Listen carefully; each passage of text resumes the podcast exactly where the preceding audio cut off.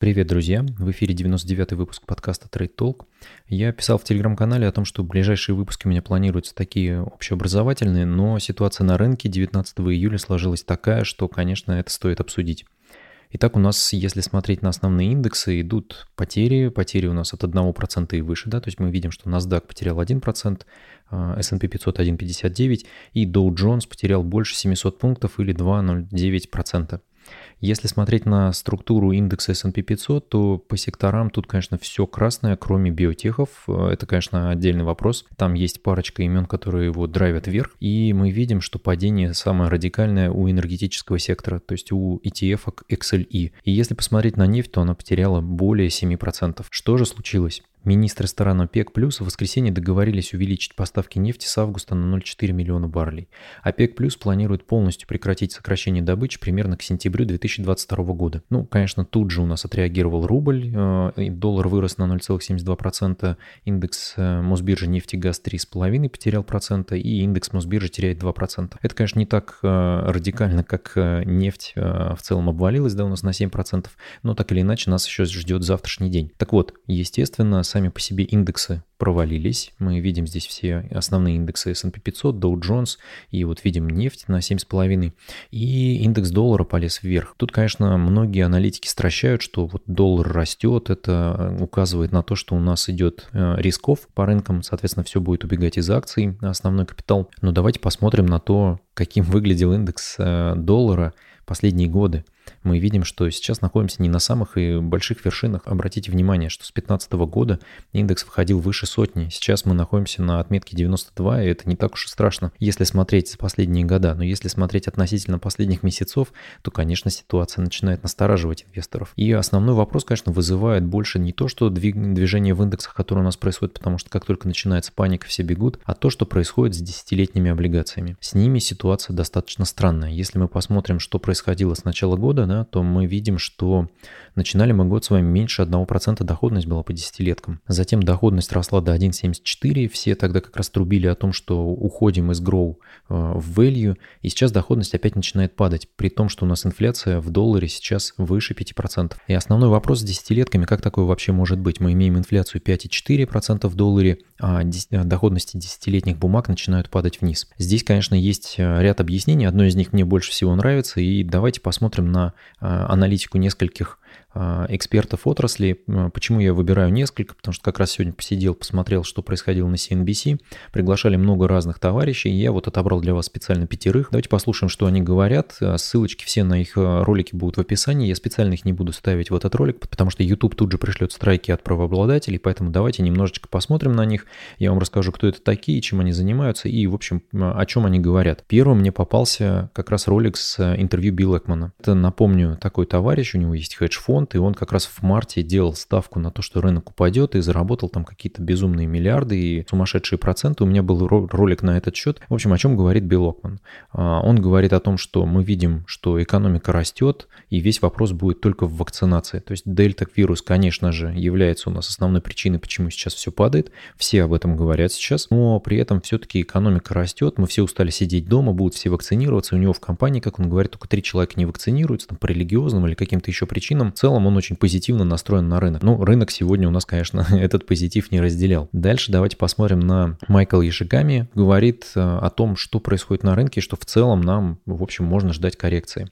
Мне очень понравилась его фраза «way too much euphoria». Да, то есть слишком много эйфории на рынке сейчас. Присмотритесь к ситуации в Японии с Олимпийскими играми. Да, то есть до чего довел ковид. Коррекция хотя бы в 10% на рынках назрела. 1,2% по десятилетним казначейским облигациям это очень мало. Хотя в начале года было даже меньше. Сейчас время присмотреться к ротации в портфеле. Рынок фундаментально выглядит нормально. Вопросы вызывает как раз инфляция и доходность десятилетних облигаций казначейских. Об этом, конечно, говорят все, потому что мы с вами видим, что десятилетних а, казначейских облигаций доходность падает, при этом мы видим растущую инфляцию. И здесь, конечно, мы приходим к мастодонту, да, Мухаммед Эль-Риан, который говорит о а, первый, а, кто кроме инфляции говорит о таком термине, как стагфляция. И он называет это основным риском экономики. Да, Да? Стагфляция – это когда у нас с вами есть с одной стороны высокая инфляция, а с другой стороны полное отсутствие экономического роста. Мухаммед Эль-Эриад рассуждает о трех э, моментах. Первое, прошли ли мы уже цикл роста в акциях? И второе, продолжит ли ФРС накачивать рынки ликвидностью. И третье, это работа пенсионных фондов. А, он говорит о чем? О том, что сейчас пенсионные фонды на фоне того ралли, который был у нас последние полтора года, продают акции – перекладываются в облигации, и ровно поэтому мы видим такое колоссальное движение, то есть такую распродажу на рынке акций и такое э, снижение доходности, то есть рост спроса на облигации. Зачем они это делают? Затем, что они показали отличный перформанс за последние полтора года, и им нужно просто переложиться в стабильные инструменты для того, чтобы снизить в целом волатильность собственных портфелей. И это плохие новости для рынка акций. Решением э, вопроса стагфляции может быть отказ от монетарного стимула властей и перекладывание усилий в инфраструктурный стимул. Да? Вот Мохаммед Эль-Риан называет это инфраструктурным стимулом не только физическом мире, да, то есть это построение мостов, дорог и всего остального, но и вложение в будущее людей, то есть образование, медицина. Эти вложения могут как раз-таки обеспечить и, и стимулировать будущий рост. С мнением Мохаммеда Элериана очень сложно спорить. Он, э, мне кажется, достаточно точно отразил ситуацию, которая происходит сейчас на рынке, потому что э, все-таки вот эти разговоры про ковид и все остальное, это скорее причины для того, чтобы большие деньги приняли для себя решение, хорошо, снизим риск в портфеле, э, переложимся в облигации. Ровно поэтому поэтому на них как раз и растет так, а, собственно, спрос. Стив Грасса из Стюарт Франкел. Он рассуждает на тему того, что дельта-вариант не так интересен, как интересны текущие ставки. И как раз текущие ставки вы видите на экране, они достаточно на низком уровне. И, как мы с вами знаем, в начале года у нас ставки по десятилеткам были вообще 0,91, и это означает, что нам есть еще куда снижаться в доходностях, а такое снижение доходности на фоне роста инфляции, оно, конечно же, доставляет дискомфорт и заставляет многих задуматься о том, что есть какие-то дисбалансы на рынке, что будет делать дальше ФРС. И основной как раз вопрос вот действия ФРС, то есть что у нас происходит. При этом мы видим на ситуацию, которая происходит с нефтью, да, то есть нефть снижается у нас, причем достаточно радикально. Является ли это просто паник сейлом или это как раз является таким сдутием пузыря э, инфляционного, потому что нефть это один из основных компонентов, который, в общем-то, потребляется всеми секторами экономики, и если нефть будет расти и там доходить до 80 долларов за баррель, это приведет к тому, что с инфляцией нам придется как-то начать мириться и жить достаточно долго. При этом напоминаю, что Джен, э, Дженнет Йеллен и Джером Паул говорят о том, что текущая инфляция – это временная ситуация на рынке, и, в общем, она стабилизируется. Невозможно им, конечно же, сейчас э, какие какие-то преподнести аргументы, потому что мы видим, что нефть теряет в цене, металлы, э, древесина, то есть все, все вот эти сырьевые товары, они как раз начинают немножечко подсдуваться. Скорее всего, это происходит в том числе потому, что там в Китае творится сейчас ситуация, когда Китай начинает задувать свой рынок акций потихонечку для того, чтобы его стабилизировать и, в общем, занимается в том числе зачисткой текущего долгового рынка. Ну, посмотрим, как будут развиваться события. Скорее всего, э, все эти умные ребята правы, да, то есть мы имеем, с одной стороны, временную инфляцию, которую будут сейчас каким-то образом приводить в чувство и приводить в норму, то есть э, доводить до среднего в 2%. С другой стороны, конечно, что-то нужно делать ФРС, монетарные стимулы больше не работают, потому что рынок просто сидит на этом как на игле. Как только идут разговоры о том, что ФРС сейчас должно что-то будет сделать, рынок летит в трубу. При этом мы видим с вами сейчас, что, скорее всего, здесь идет рабо- э, речь э, не о panic sale как раз ритейл-инвесторов, да, а о том, что перекладка идет из акций в облигации в какие-то более-менее защитные активы со стороны больших денег. Стив э, Грассо говорит о негативном сценарии дефляции, то есть падения цен в экономике.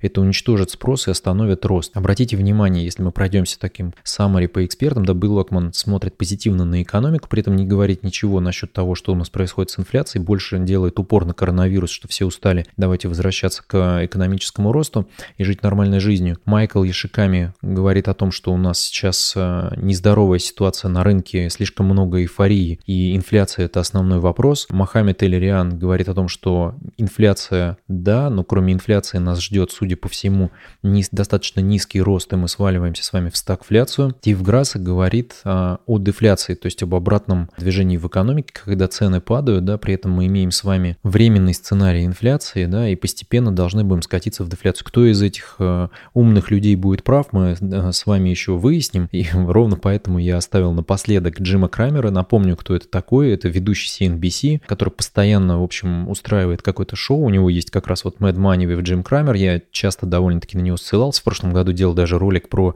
а, его индекс акций, который он собрал. Он собрал там 100 компаний, которые вот должны были победить пандемию. В общем, он оказался прав. Двое из них показали себя достаточно хорошо.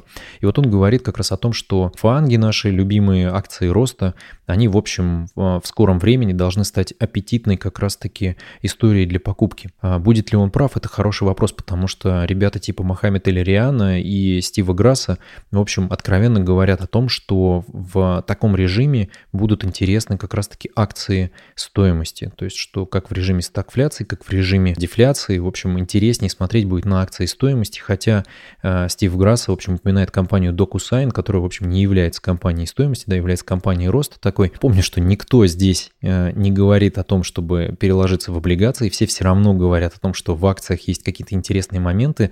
Даже э, Майкл Ешигами, который говорил о том, что он ждет как минимум 10% падения, говорил про то, что на рынке есть сейчас компании, которые упали достаточно хорошо и которые являются интересными к покупке. На этот счет хочется напомнить знаменитую цитату Рэя Далио, которую он сказал в начале 2020 года в Давосе «Cash is trash», да, то есть деньги — это мусор. И как раз сейчас мы с вами видим, что деньги действительно, похоже, становятся мусором, потому что при такой доходности десятилеток это означает, что деньги не стоят ничего. То есть ликвидности вроде бы на рынке завались, при этом доллар растет, при этом акции падают. Как такое может быть? Ну вот мы с вами наблюдаем эту картину сейчас воочию с вами сами. Если у вас есть какие-то свои объяснения, почему рынок падает, ну, welcome to комментарии, я с удовольствием почитаю, потому что сегодня было очень много новостей, много было позитивных на самом деле, но при этом рынок э, игнорировал их, то есть такое ощущение, что у рынка есть сейчас два положения рубильника, риск on, риск off. При этом, если у нас происходит э, провал какой-то в, риск off и идут новости про ковид, какие-то совсем тяжелые, рынок начинает э, нервничать и, в общем, лететь в трубу. В общем, добро пожаловать в комментарии, пишите о том, что думаете на тему текущей ситуации на рынке, кто что ждет. Я уже писал в телеграм-канале о том, что у меня 30% кэша в долларовом портфеле сейчас лежит, спокойно ждет своего времени закупки. Сегодня, конечно, руки чесались, хотелось что-то прикупить, но я спокойно подожду, пока активы и в моем портфеле в том числе свалятся в красную зону и будет возможность усреднять их хотя бы по каким-то более вкусным ценам. А, лайкайте видео, если оно вам понравилось, подписывайтесь на канал, если еще не подписались. Пока-пока.